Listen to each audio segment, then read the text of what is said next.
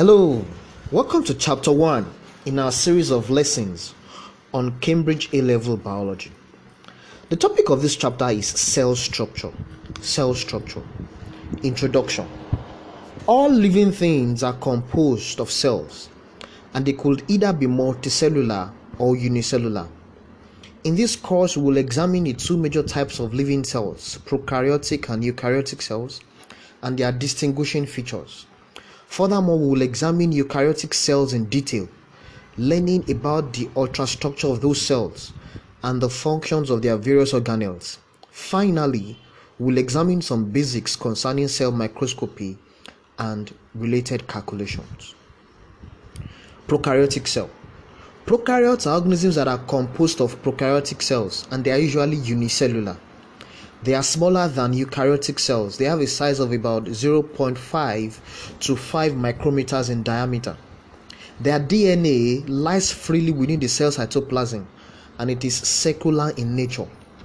The, the, the DNA is not associated with histone proteins. They lack membrane bound organelles such as mitochondria or endoplasmic reticulum or Golgi apparatus. They possess tiny ribosomes, 70S ribosomes, and they possess peptidoglycan cell wall. Some prokaryotic cells contain small circles of DNA material called plasmids, and some others possess flagellum, which aids in locomotion. Some of them also have their cell surface membrane folded inwards to form mesosomes, which is believed to be involved in production of ATP. So these are the features of prokaryotic cells. Prokaryotic cells. Now, eukaryotic cells, what are the features of eukaryotic cells? They have a size of about 10 to 100 micrometers in diameter and they possess different types of organelles. Some of these organelles are bounded by a single membrane, some are bounded by double membrane, and some do not have membrane at all. So, one of the distinguishing feature that distinguishes eukaryotic from prokaryotic cells is that eukaryotic cells possess membrane bound organelles. Another feature is that the DNA of eukaryotic cell is linear. In fact, this is the main distinguishing feature. Eukaryotic cells have linear DNA that is enclosed in a nuclear envelope and that is associated with histone proteins. The DNA of eukaryotic cell is associated with histone proteins to form chromosomes. Also, eukaryotic cells possess large ribosomes, 80S ribosomes. They possess large ribosomes. Some eukaryotic cells possess cell wall. For example, plant cells have cellulose cell wall, and fungi cells have chitinous cell wall. So these are the features of eukaryotic cells. Now, let's talk in more detail about eukaryotic cell. Let's talk about the organelles that are found in eukaryotic cell. We're going to start with the nucleus. The nucleus is regarded as the heaviest and largest organelle in the cell, especially in animal cell. It is surrounded by a double membrane or two membrane units, double membrane unit called nuclear envelope. And this nuclear envelope contains numerous pores on it, which facilitate the exchange of materials between the nucleus and the cytoplasm. The outer membrane is continuous with the endoplasmic reticulum. The nucleus contains the DNA, which is the genetic material of the cell.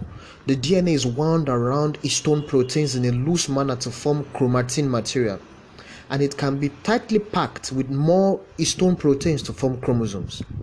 Segments and regions of the DNA are regarded as genes and they code for various proteins that are involved in cells' metabolic activities.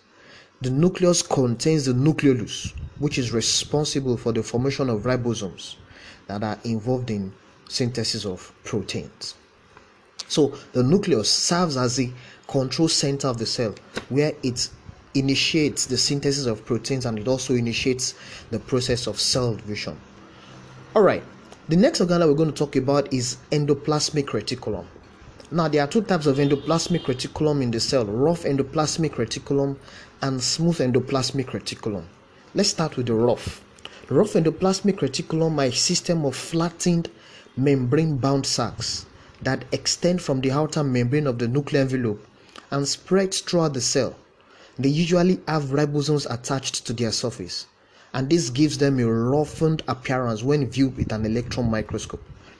The sacs that constitute the rough ER are usually connected together to form a cisternae or a reticulum or they could be independent of one another. Aside from providing large surface area for the attachment of ribosomes, rough endoplasmic reticulum functions to modify polypeptides that are synthesized by the ribosomes attached to them, and they are also involved in packaging and transporting um, polypeptides within the cell and to the Golgi apparatus. Smooth ER differs from rough ER in that it lacks ribosome. Ribosomes are not attached to its surface.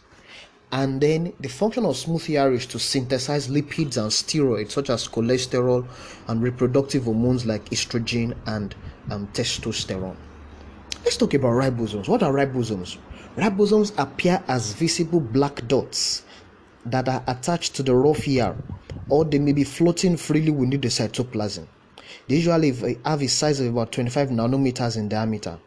Ribosomes are synthesized in the nucleolus and they are made up of RNA and proteins. RNA means ribonucleic acid.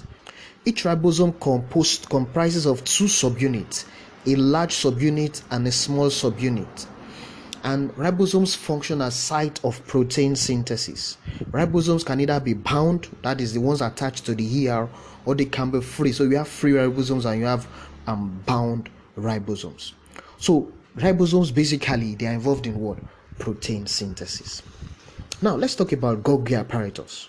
Golgi apparatus is a stack of flattened membrane bound sacs that is being continually formed at one end by vesicles budding off from the er and broken down at the other end to form golgi vesicles.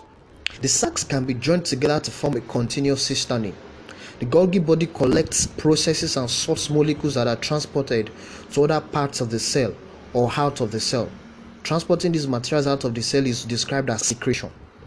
Now, the final product of the Golgi apparatus is either lysosomes or the final product can be incorporated into the plasma membrane. For example, aquaporins, or the final product can be secreted into the out of the cell to the exterior of the cell by the process known as exocytosis. Okay, so Golgi apparatus serves as a site of collecting materials from the ER, processing the materials, sorting the material. Modification also takes place inside the Golgi apparatus. Examples of some modifications that take place in the Golgi apparatus include folding of polypeptides and proteins to, into quaternary structure, assemblage of proteins into quaternary structure, um, addition of prosthetic group to proteins. For example, addition of heme group to um, the globin part of hemoglobin to form hemoglobin Addition of carbohydrate chains to proteins to form um, glycoproteins, that process is known as glycosylation. Cutting of polypeptides, removal of methionine from polypeptides, formation of cellulose materials is also another example. Formation of lysosomes is also an example. These lysosomes contain hydrolytic enzymes. Now let's talk about lysosomes.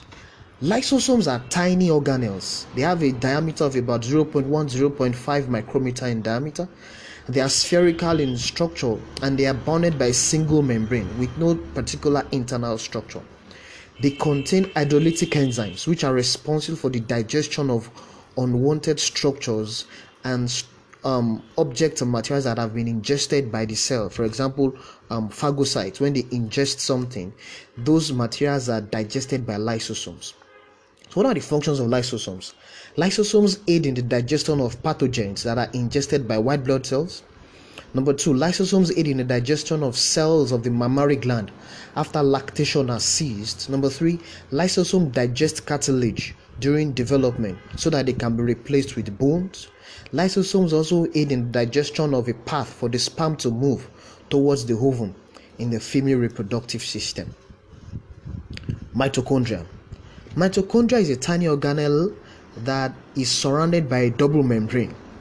The inner membrane is folded to form a cristae and extends inwards into the interior to form into the interior to form um, the inner membrane is ext- extends inwards to form what is known as a cristae and the interior solution of the mitochondria is called the matrix the space between the inner membrane and outer membrane of the mitochondrion is called the intermembrane space the outer membrane contains transport proteins called porins, which form channels that allow easy access for water soluble substance in the cytoplasm to enter into the intermembrane space. The inner membrane is less permeable than the outer membrane. Mitochondria possess their own circular DNA material and some 70S ribosome, and they are capable of replicating themselves independently of cell division. Mitochondria are responsible for aerobic respiration. They serve as a site of aerobic respiration and they produce ATP that is required for various metabolic activities within the cell.